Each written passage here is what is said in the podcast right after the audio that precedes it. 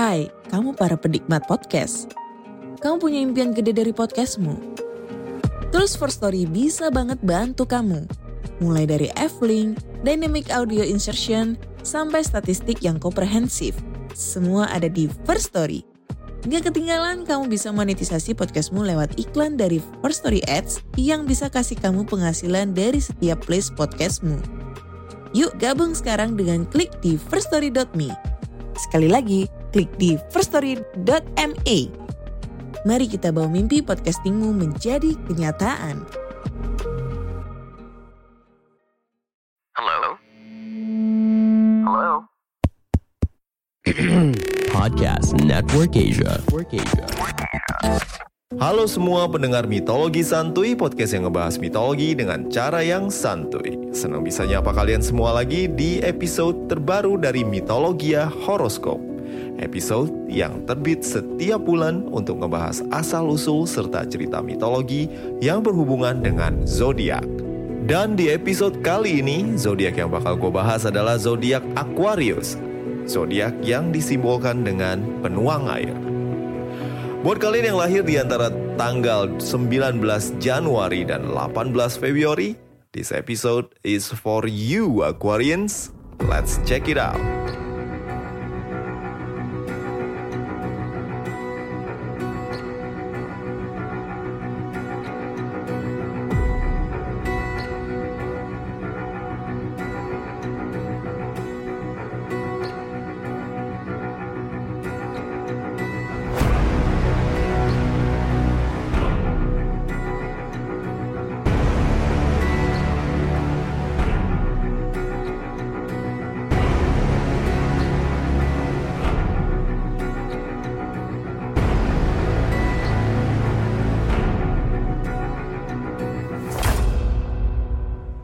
Rasi bintang Aquarius atau si pembawa air adalah rasi bintang yang berwujud seorang pria muda menuangkan vas berisi air.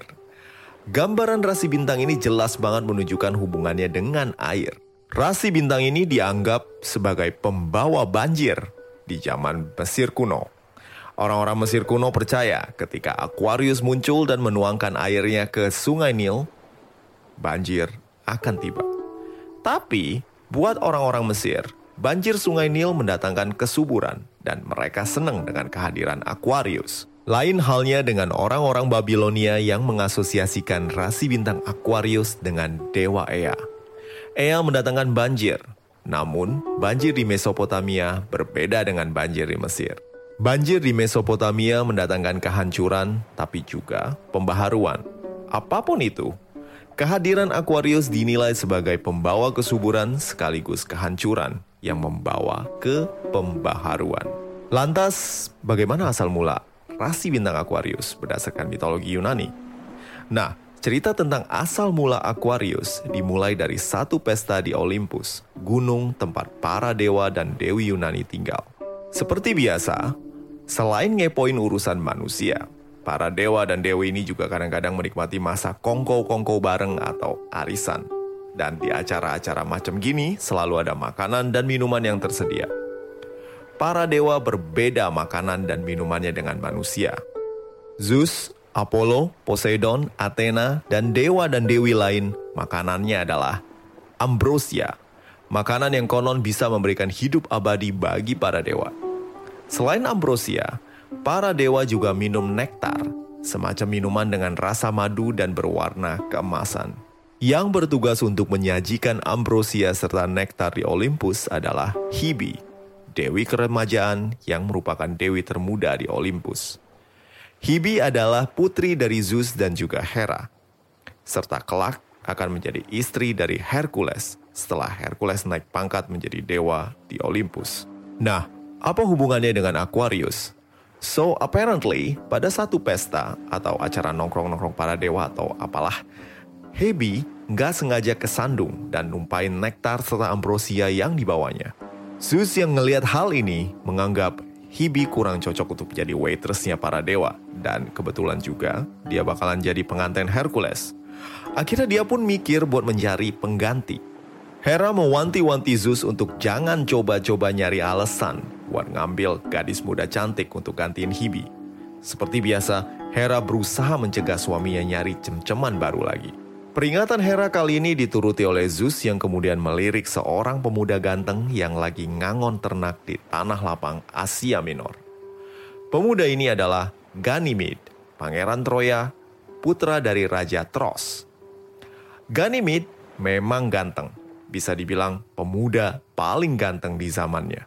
Begitu gantengnya, sampai Zeus pun kesengsem dan dalam bentuk elang kemudian menculik Ganymede dari kawanan ternaknya dan kemudian membawanya ke Olympus.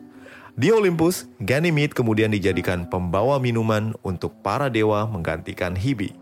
Sebagai kompensasi, Zeus menyuruh Hermes untuk memberikan kuda-kuda surgawi kepada Tros yang sibuk nyari-nyari anaknya yang hilang. Selain itu, Zeus juga menempatkan rasi bintang Aquarius di langit sebagai pengingat tentang Ganymede yang telah menjadi penuang minuman di Olympus. Oh iya, rasi bintang Aquila atau Elang juga terletak tak jauh dari Aquarius sebagai pengingat akan peristiwa penculikan dari Ganymede oleh Zeus. Nah, gua agak nyimpang dikit nih. Peristiwa penculikan Ganymede oleh Zeus sering digambarkan sebagai hubungan homoseksual antara Zeus dan juga Ganymede. Terlebih lagi, hubungan antara pria yang lebih tua dengan yang lebih muda. Hubungan ini disebut sebagai pederasti dan cukup lazim terjadi di masyarakat Yunani kuno. Masyarakat Yunani kuno tidak mengenal pengelompokan heteroseksual dan juga homoseksual. Buat mereka, hubungan antara lawan jenis dengan sesama jenis itu wajar-wajar aja. Makanya, ada beberapa cerita yang bikin masyarakat zaman sekarang agak bingung. Contohnya ya cerita tentang Zeus dan Ganymede ini. Kok bisa Zeus yang sering selingkuh sana-sini nyulik anak cowok untuk alasan yang berbau seksual? Ya bisa aja karena norma masyarakat mereka berbeda dengan norma masyarakat zaman sekarang. Nah, lalu gimana dengan orang-orang yang lahir di bawah bintang Aquarius? Seperti Ganymede, pangeran yang tiba-tiba diculik dan tinggal di Olympus, para Aquarians terkadang merasa di luar elemen mereka. Mereka bisa merasa tidak belong pada satu tempat, selalu merasa seperti orang asing dan tak jarang ini memberikan mereka perspektif yang apa adanya tanpa terpengaruh oleh orang-orang lain. Para Aquarians suka menolong orang lain, tidak hanya menolong satu dua orang, mereka terkadang juga memiliki niat untuk menolong seluruh dunia. Pokoknya demen banget kebantu orang. Terlibat dalam aksi sosial adalah hal yang sangat menyenangkan untuk para Aquarians. Namun, walau terkenal suka membantu, para Aquarians ini juga suka memberontak terhadap pimpinan. Kebebasan adalah hal yang paling penting untuk Aquarians. Dan siapa pun yang mencoba untuk menghalangi kebebasan mereka, pasti tidak akan bisa bersama mereka. Sekali orang Aquarius memiliki tujuan, dia akan melakukan apa pun untuk mencapai tujuan tersebut. Banyak orang yang beranggapan karena berhubungan dengan air, maka Aquarius adalah zodiak dengan elemen air. Tapi sebenarnya Aquarius ini memiliki elemen udara seperti Gemini dan juga Libra. Dan dari semua zodiak, Aquarius adalah zodiak paling inovatif, berpandangan maju dan juga murah hati. Walau terkadang terlihat sering kali merencanakan pemberontakan atau memamerkan gaya pakaian mereka yang ngetren, mereka juga punya sisi sensitif yang haus akan penghargaan, dukungan, dan juga cinta. Seperti zodiak elemen udara yang lain, zodiak Aquarius memiliki intelektual, kemampuan sosial, dan juga rasa ingin tahu yang sangat tinggi. Mereka sangat tertarik pada hubungan antar manusia, dan Aquarius yang diwakili dengan rupa sang penuang air menuangkan aliran inspirasi yang memberikan harapan dan juga pemulihan. Para Aquarians memiliki hubungan yang erat dengan lingkungannya dan sangat suka bekerja dalam tim. Tujuan mulia untuk kebaikan bersama adalah target yang hendak dicapai oleh Aquarius. Para Aquarians adalah pemikir yang terkadang karena terlalu fokus pada tujuan dan rencananya, cenderung lupa akan teman-teman dan juga keluarga. Inilah kenapa Aquarius dibilang cuek dan cenderung dingin dalam hubungan persahabatan. Aquarius nggak suka basa-basi dan benar-benar nggak suka ngegosip apalagi hal-hal yang nggak ada faedahnya. Mereka cenderung pemberontak dan tidak suka dengan pihak yang berkuasa. Jiwanya bebas dan eksentrik.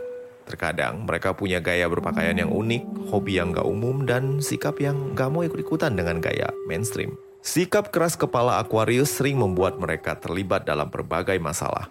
Mereka juga sangat setia pada satu hal yang mereka percaya dan sulit melihat dalam pola pandang yang lain.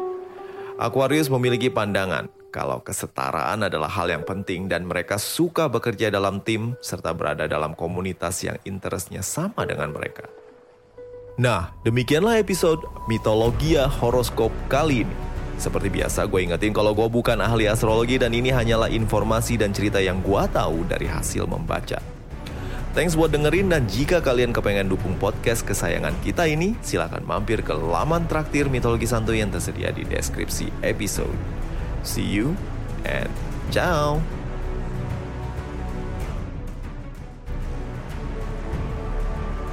Pandangan dan opini yang disampaikan oleh kreator podcast, host, dan tamu tidak mencerminkan kebijakan resmi dan bagian dari podcast Network Asia.